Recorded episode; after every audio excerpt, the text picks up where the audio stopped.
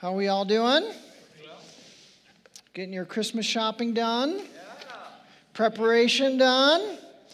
I wonder how many of you joined me in this delightful event. It wasn't something I was expecting to do during the Advent season, but this last week I was listening to and watching much of the impeachment process. Any of you watching that? Could you take it for just so long? I think, regardless of your political leanings, I think we can all be united in a collective ugh, right? As we, we watch that, it, it's, it's hard to watch. It's, I would say, uh, sad to watch, and somewhat depress, depressing to watch, especially in the season. And I always feel like I was doing, uh, I should watch it and be a part of that. But there was one question that as I was watching and thinking and listening, there was one question that continued to hit me and I cont- continued to, to think about, and I'm still thinking about, is where is the godly leadership in our country today?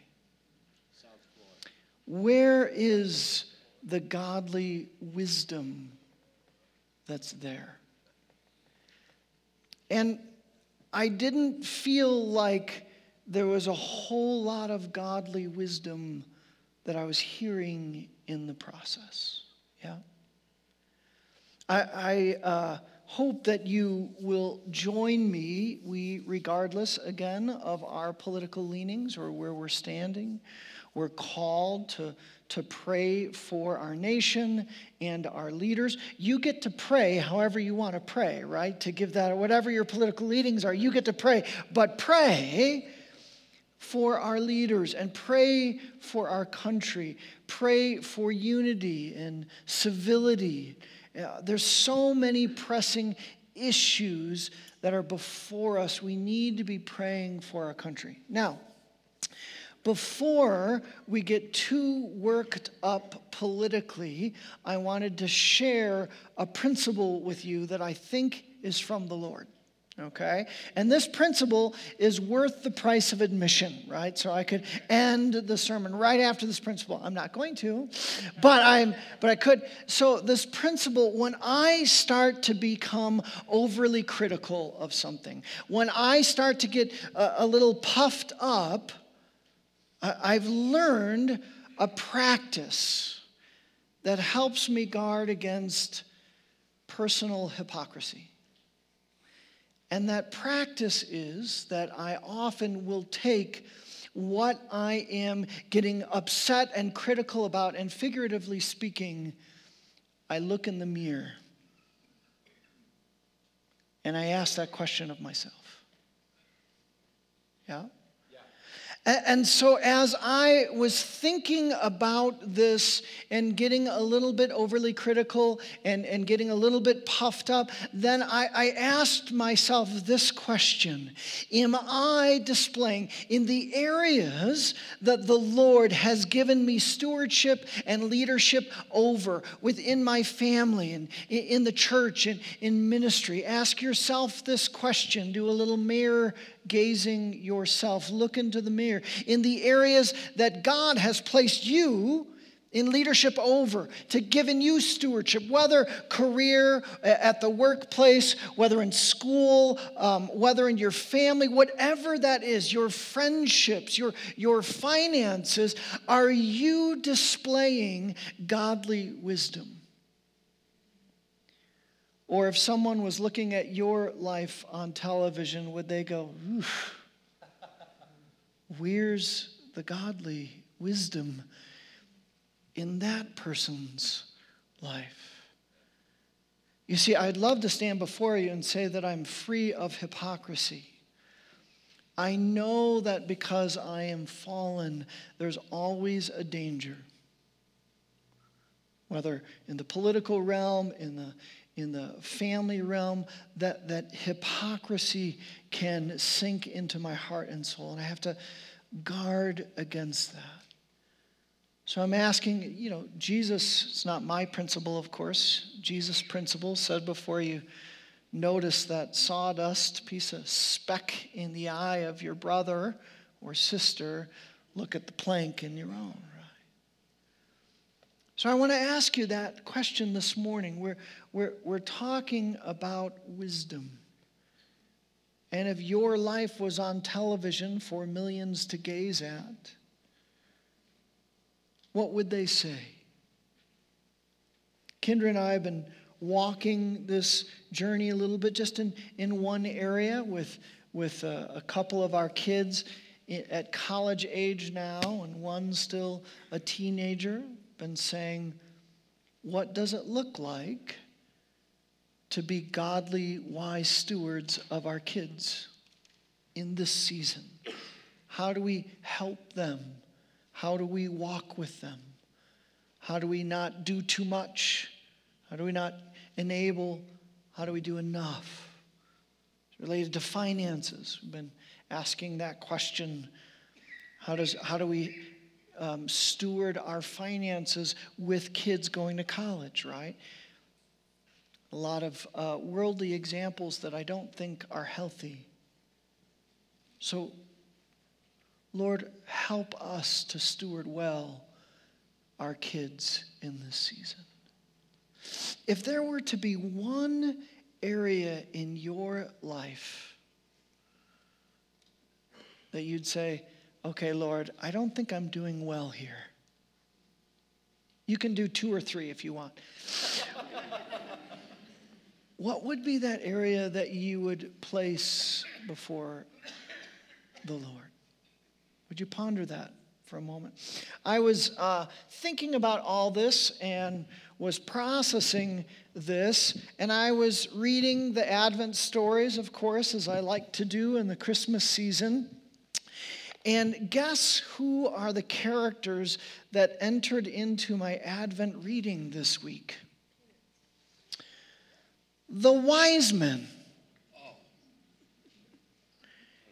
And I thought, you know, I wonder if the wise men, men would have any helpful guidance in terms of living with wisdom today. And I went out on a ledge and thought, maybe so. And so I'd like us to read the story, the very familiar story of the Magi in uh, Matthew chapter 2, where they show up in the story. And I'd really like us to approach the, this reading and this story and thinking about this idea of wisdom and God's invitation that we would live with His wisdom into every area of our lives. This is Matthew chapter 2, verse 1. It says this After Jesus was born in Bethlehem in Judea during the time of King Herod, Magi from the east came to Jerusalem and asked, Where is the one who has been born King of the Jews? We saw his star when it rose and have come to worship him. When King Herod uh, when King Herod heard this, he was disturbed, and all Jerusalem with him. When he had called together all the people's chief priests and teachers of the law, he asked them where the Messiah was to be born. In Bethlehem in Judea, they replied, for this is what the prophet has written. But you, Bethlehem, in the land of Judah, are by no means least among the rulers of Judah, for out of you will come a ruler who will shepherd my people Israel. Micah 5. Then Herod called the Magi secretly and found out from them the exact time the star had appeared. He sent them to Bethlehem and said, Go and search carefully for the child. As soon as you find him, report to me so that I too may go and worship him. After they had heard the king, they went on their way, and the star they had seen when it rose went ahead of them until it stopped over the place where the child was. When they saw the star, they were overjoyed. On coming to the house, they saw the child with his mother Mary, and they bowed down and worshiped him. Then they opened their treasures and presented him with gifts of gold, frankincense, and myrrh. And having been warned in a dream not to go back to Herod, they returned to their country by another route. I always love the, the story of the Magi because they are like tulips in a field of lilies. They, they like stick out from the story like a sore th- thumb. Have you ever thought about that? Like, this is a Jewish story, right? This is, this is happening. It's in Israel, Bethlehem, and Jerusalem. And, and you have prophets, and they're committed to the scriptures and the Old Testament, and they're reading and the, the discussion of temple, and then poof, these non Jewish Eastern astrologers show up out of nowhere? Like, that's kind of odd. Like, can you imagine the moment when they knocked on the door and they're like, hey, we're from the East. We don't know what country they're from. Like, yeah. And we followed the star. Was Mary like, okay? Can we come in? No, I don't think you can. We have gold. Okay, well, come on in. Right? After they left, was Joseph like, what was that about? Where did they come from? Poof, and they're gone, right? The, the, this, I, they're, they're from nowhere. I, was God having fun? Did he say to the angels, Watch this, I'm just going to add a little texture to the story? Like nothing else. I mean, we know so little about them. We don't really know if they were kings, right? We, we, we don't know. We're assuming they probably were not Jewish. In fact, I believe they were probably of another faith that studied astrology. But we don't know how in the world they knew about Jesus we don't know how they connected a star to Christ's arrival, right? It's just poof, they're there and then they're gone. I was wondering what, in part, I, I think in part, God was wanting to show in, in yet another way that Jesus was for all the nations, right? He wanted to show that Jesus was for the rich and the poor. You have the, the, the shepherds worshiping the, the low rung, and you have these three magi uh, uh, of wealth and prestige, highest rung, and, and they're all adoring the Christ child. So, a number of reasons. Uh, reasons that I think God includes them in the story.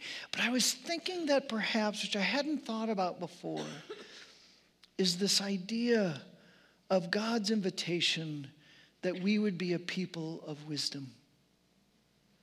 That in a world that seems so often in so many areas to lack godly wisdom, that perhaps that in part was their role before us.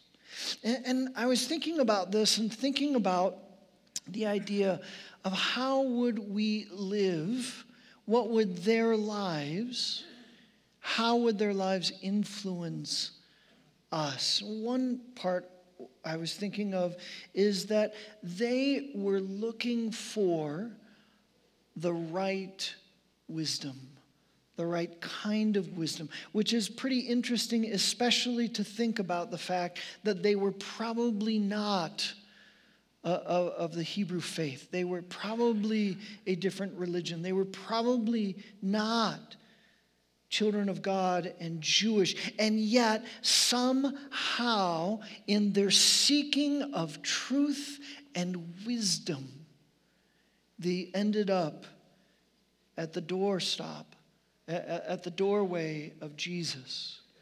You know, Scripture talks a lot about wisdom.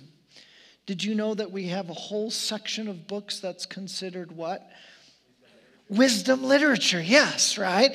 So there's like this huge invitation that to be a follower of God, to, to be a child of God, is to be about wisdom, is to hear wisdom's invitation. And oftentimes scripture talks about different two kinds of wisdom the wisdom of the world and the wisdom of God. And oftentimes, those two forms of wisdom are contrary. Oftentimes, the wisdom of God really reveals the wisdom of, of the world as foolishness.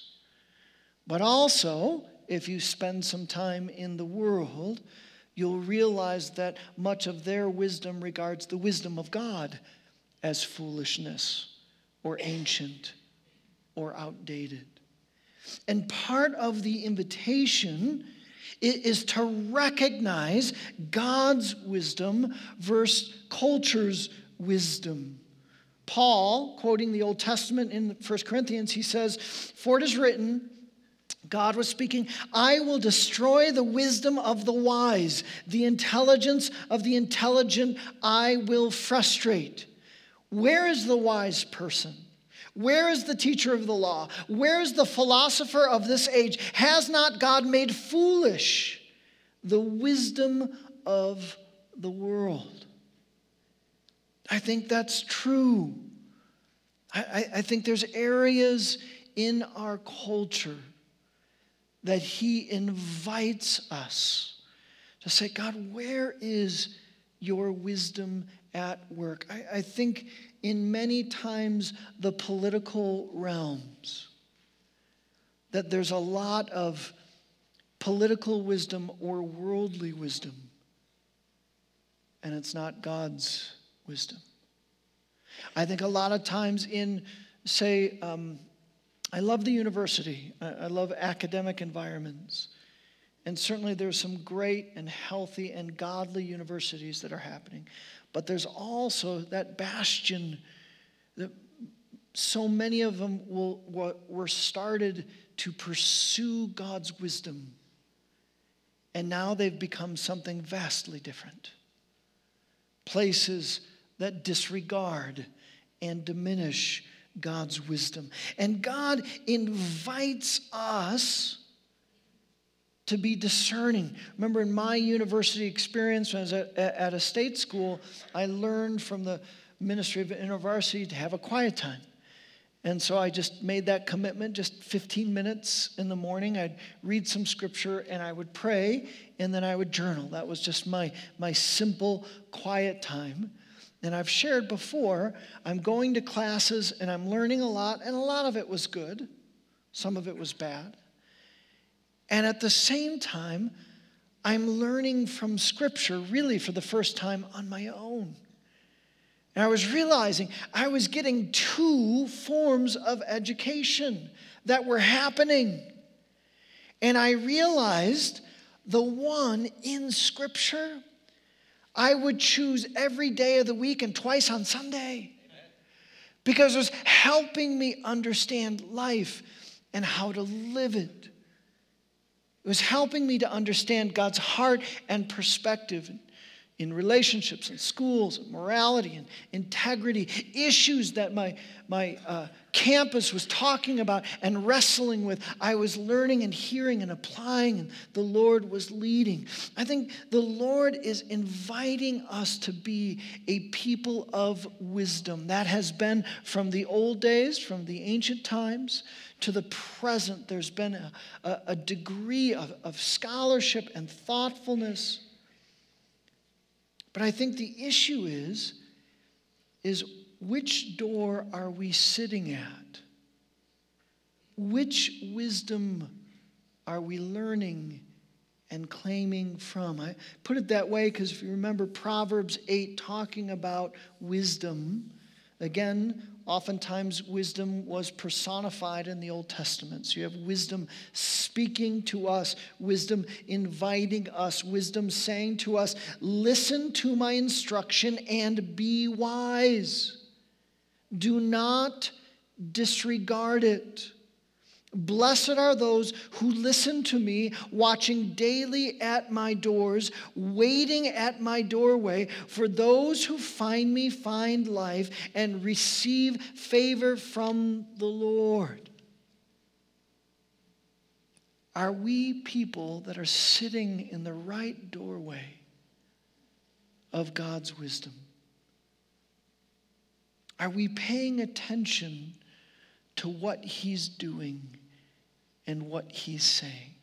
Now, without a doubt, Scripture is the main doorway. Absolutely.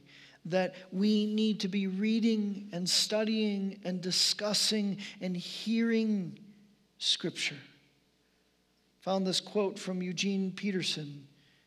He said this, it's at the uh, bottom of your bulletin, I think.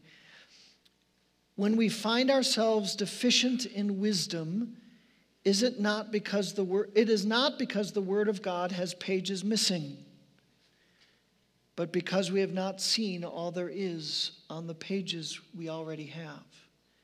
It is not another book we need, but better attention to the book we have. It is not more knowledge we require, but better vision to see what has already been revealed in Jesus Christ.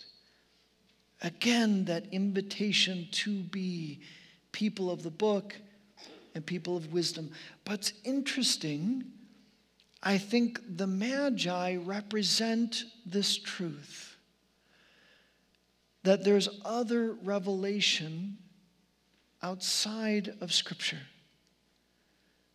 And we as evangelicals can miss that oftentimes that there's other doorways, that if they're of God, they're good. There's this principle, this idea that all truth is God's truth, regardless of where you find it.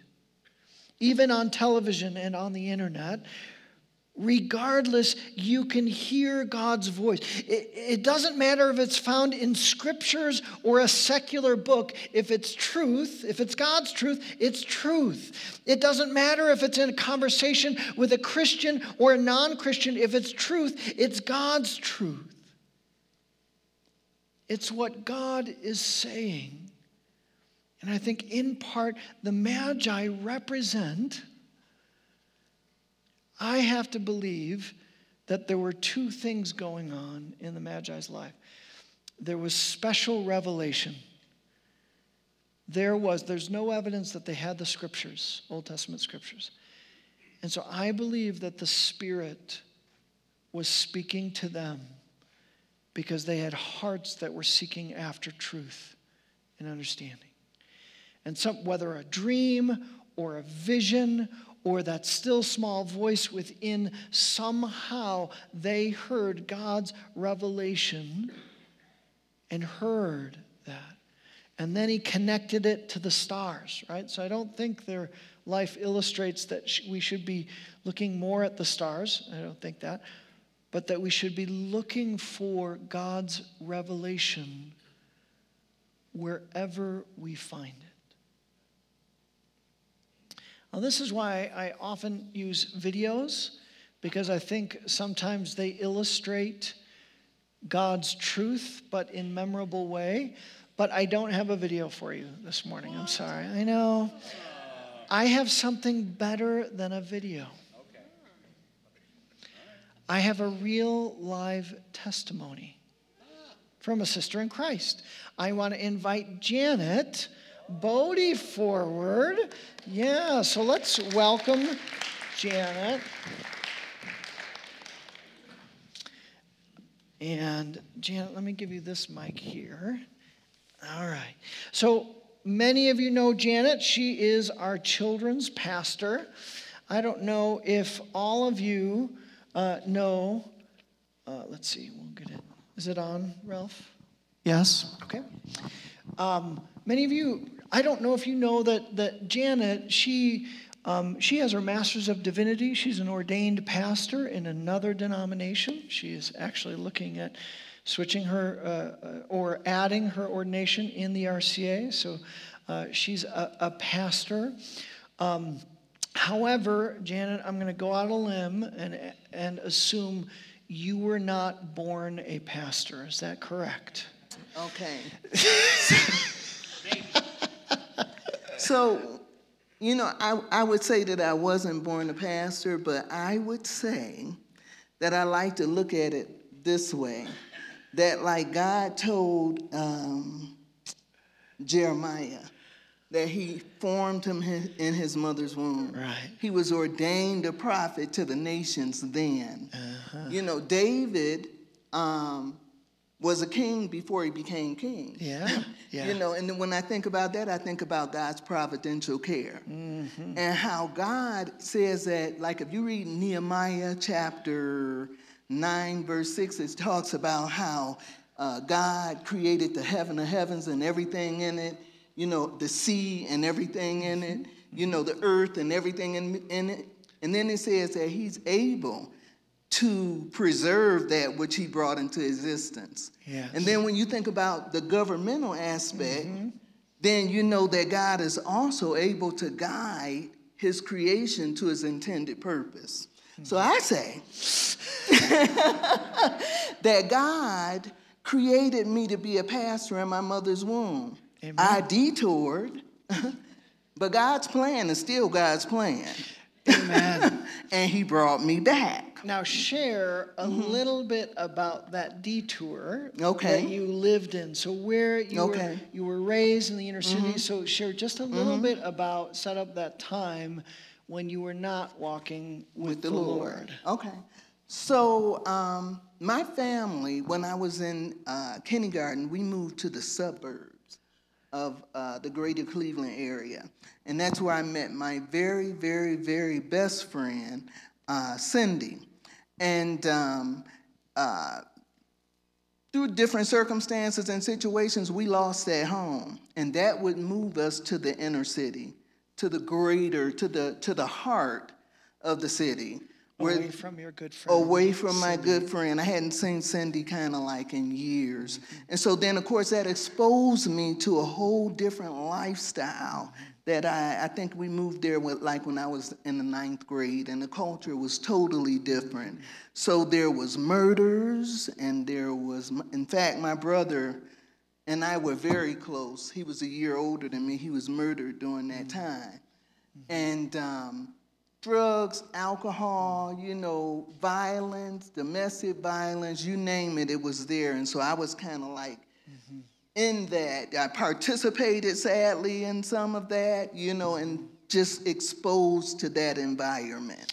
And then but at the same time, mm-hmm. Cindy, your, your best friend, mm-hmm. she found the Lord mm-hmm. and was walking with the Lord and was sharing a testimony to you a little bit, inviting you in that way. Mm-hmm. Share a little bit about that, her. So, uh, like I said, you know, I had, you know, I mean, I was just like pretty, you know, broken. And, you know, I can look back now and see those places where I was crying out, but I didn't know what or who to cry out to. And so Cindy, you know, she was praying all the time and she was trying to find me, but I was just kind of like out there doing my own thing. When we did reconnect, I could see. And I mean, I know now, I could see the glory of God, you know, on this girl. I mean, she was different. Her life, she was living it, seeing it, and responding to life from God's perspective. She was different. And that's wisdom yeah. when we have the ability to do that. Yeah. And um, she would always, well, you know, the Bible said, you know, or she would say, well, you know, that's in the Bible. And I mean, it would kind of like every time she said that, for some reason, it would just kind of like hit me, you know, right in there. And I like really wanted that, uh-huh. but I was like, you know, I got a few things to do. So I'm not quite ready, you know, for what you're doing.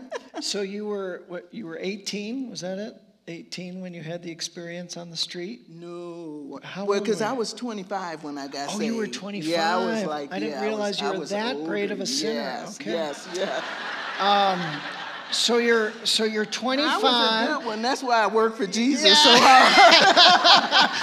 lot to make up for. Yeah. So you're 25 and mm. you're mm-hmm. walking on a street that mm. you was part of your childhood, mm. still in the inner city. You had gone up and down the street time and time again. oh, okay. Just no, trying to say, yeah, good. Okay. okay. So you've had so okay, take it okay, from there. Take it from there. so so first, I want to kind of like you know draw your attention to this um, picture up here. So uh, tomorrow's going to be my birthday. I don't mind telling you I'll be 60 years old in Jesus' name. Amen. Amen. And so our youngest daughter took me uh, the other week, like two and a half days. She just planned this, you know, thing out, this getaway, and she had me and uh, she got a hotel, and we just had an agenda every day. And every day she would give me, when I wake up, there would be the agenda and there would be some card or something. So this is a card that she had up there one day. And she said, You know what? I was trying to find something good that happened in 1959 in Cleveland. she, she, said, but everything was just, it was just bad. But what she did find was this picture. She now she knows my testimony, but she doesn't know like, you know, this street or whatever. So if you look at it, there was a flood on Lee Road in 1959. She would never have known that this is the road that the Lord, that I had this encounter with the Lord. So Cindy had been talking to me. I hadn't talked to her probably in a couple of months. And uh, I decided this day that I was going to walk to my doctor's office. Okay. The sun was out. I mean, it was just a beautiful, it was a gorgeous day. So I'm walking down the street and I get midway in the street and I just feel like I need to look up. And I look up and there's the Star David. I, I know now know it was a Jewish synagogue. I just said it's a church. so I was like, because we rode our bikes up and down the street, that theater, we went to that theater all the time, you know. And so I was like. I was just astonished. I was excited. I was shocked. I was amazed. I was curious. And I said, I got to call Cindy because nobody in my world, nobody in my circle talked to God. Nobody in my circle said they knew him. Uh-huh. or you can know him. So I called Cindy. And I said, Cindy, girl, let me tell you what happened. She said, What? Wait a minute, wait. I said, Girl, I was walking down the street. And when she said, Where were you? I said, well, You know that gas station over there? She said, Wait a minute. That's my church.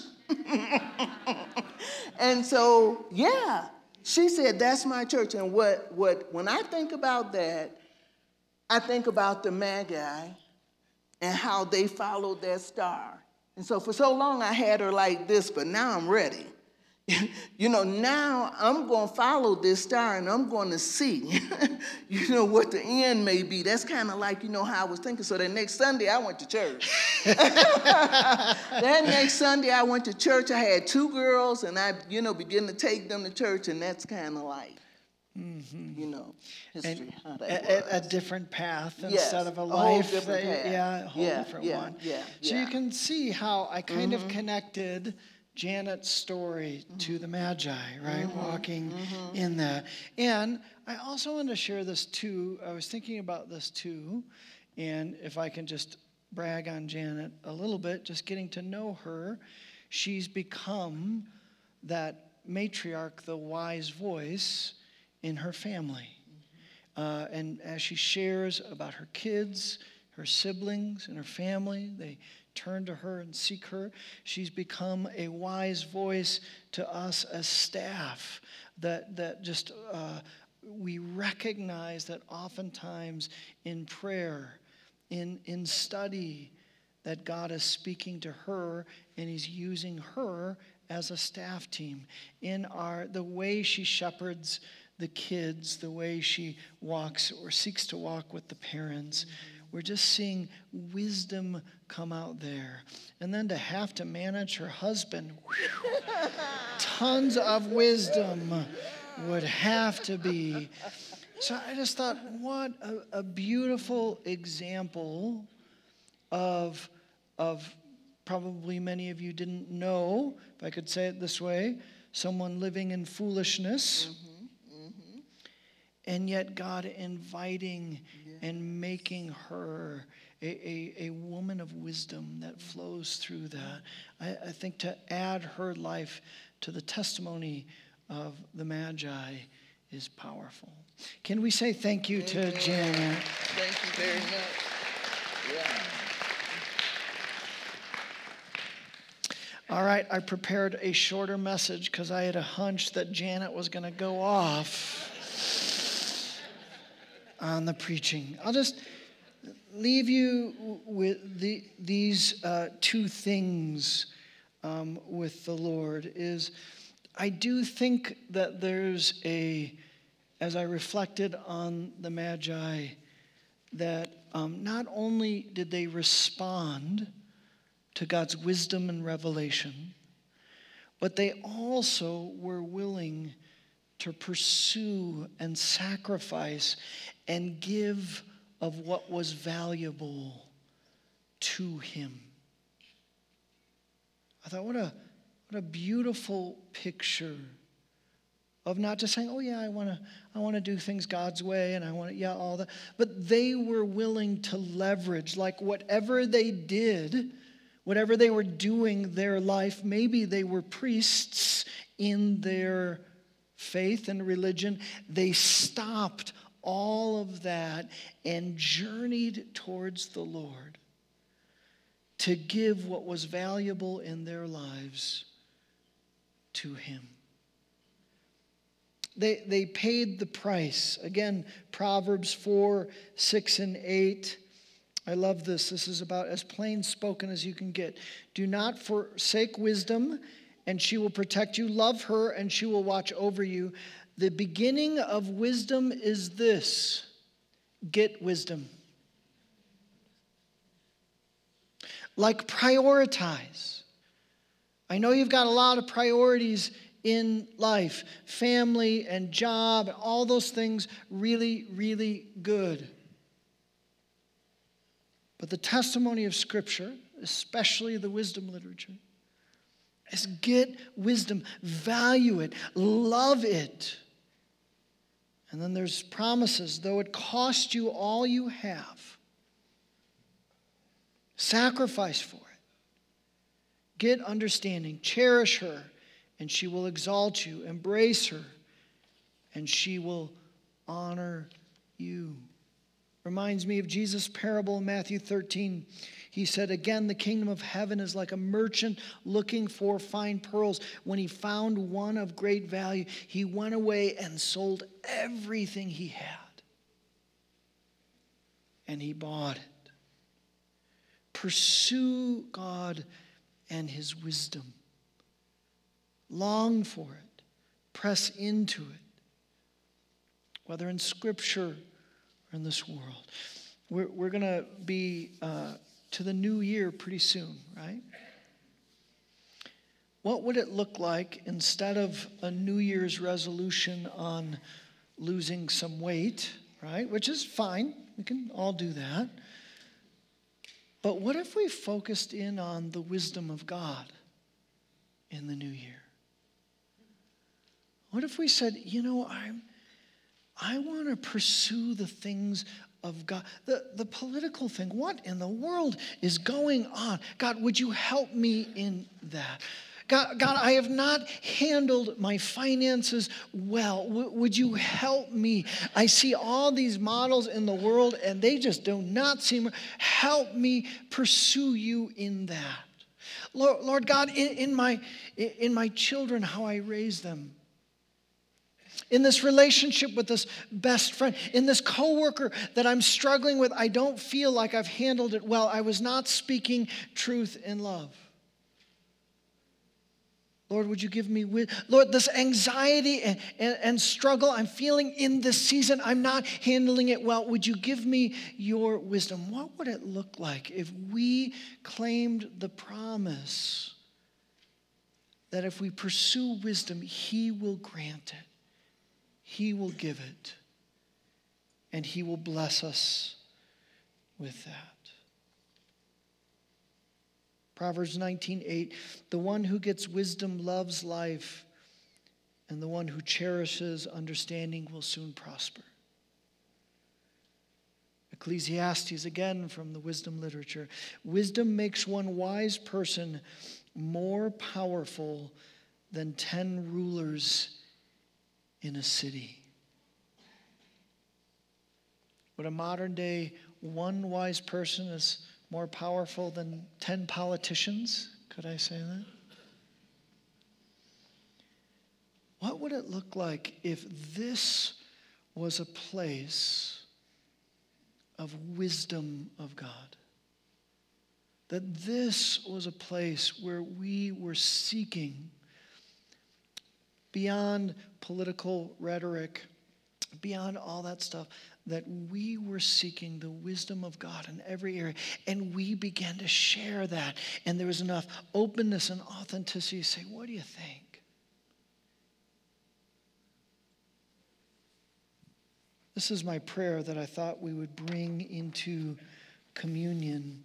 This is the Apostle Paul's prayer, Ephesians 1 17. He said this I keep asking that God, the God and of our Lord Jesus Christ, the glorious Father, may give you the spirit of wisdom and revelation so that you may know him better. Let's pray.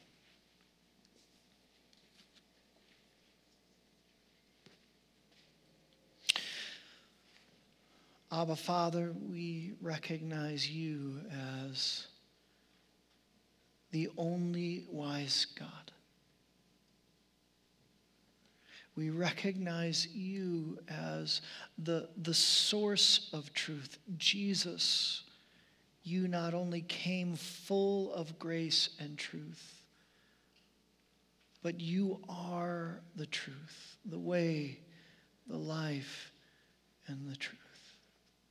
Lord, teach us, Lord. Help us to guard against hypocrisy, guard against foolishness, guard against pride and arrogance. Lord, would you help us to be a people that speak truth in love, that share in wisdom and truth to love our enemies with our words and actions, to love those we disagree with, to sacrifice for those who live in different lives. Lord, we thank you in your wisdom that you came to this earth, and though we were bound by sin, unable to turn towards you, you broke the power of sin in your incarnation. And you died on the cross for us, that we might live the life that you modeled for us, this kingdom life. So, Lord, we prepare our hearts now to celebrate at your table.